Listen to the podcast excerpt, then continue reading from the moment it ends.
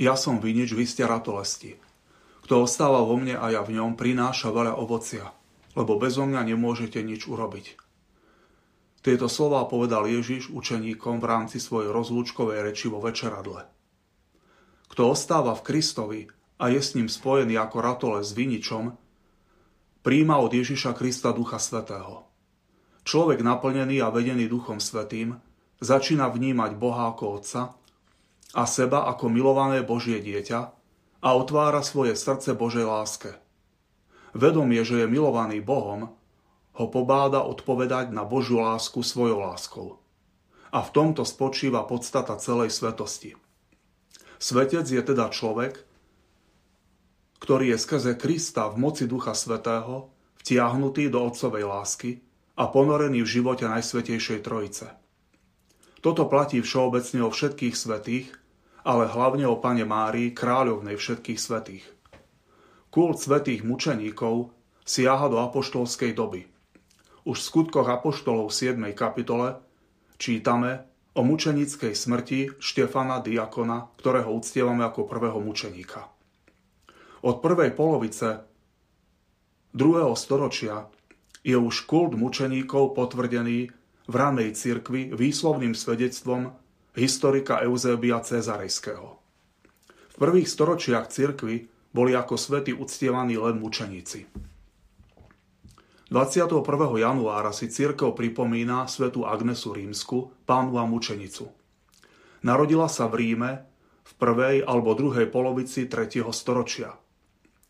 Keďže podstúpila mučenickú smrť veľmi mladá, len 12 ročná, o jej živote sa zachovalo málo historických potvrdených správ. Väčšinu toho, čo o nej vieme, poznáme len z ústneho podania a z legend. Bola dcerou zámožných rímskych rodičov. Bola veľmi krásna a preto už od 12. roku jej života sa o ňu uchádzali mnohí mladí muži, ktorí sa s ňou chceli zosobášiť. Ale ona všetkých odmietla s odôvodnením, že je už zasnúbená. Zapáčila sa aj synovi rímskeho prefekta Sempronia. Požiadal ju o ruku, ale ona ho ako každého nápadníka odmietla s odôvodnením, že už má snúbenca. Na otázku, kto to je, Agnesa podľa legendy upadla do vytrženia a začala mu rozprávať o Ježišovi Kristovi. Odmietnutý a urazený mladík ju potom udal ako kresťanku. Jeho otec, meský prefekt, ju dal zatknúť a odviesť do verejného domu, aby ju tam morálne skazili. Tam ju navštívil syn tohto prefekta a chcel ju zneúctiť. Legenda hovorí, že keď sa k nej priblížil, padol mŕtvy na zem. Agnesa potom svojimi modlitbami dosiahla, že mladík bol skriesený z mŕtvych. Po tejto udalosti Sempronius odovzdal Agnesu sudcovi a ten nariadil, aby ju zaživa upálili na Domicianovom štadióne. Dnes Piazza Navona. Keď ale Agnesa bez popáleniny na tele prežila oheň, sa nariadil, aby ju kat stial mečom.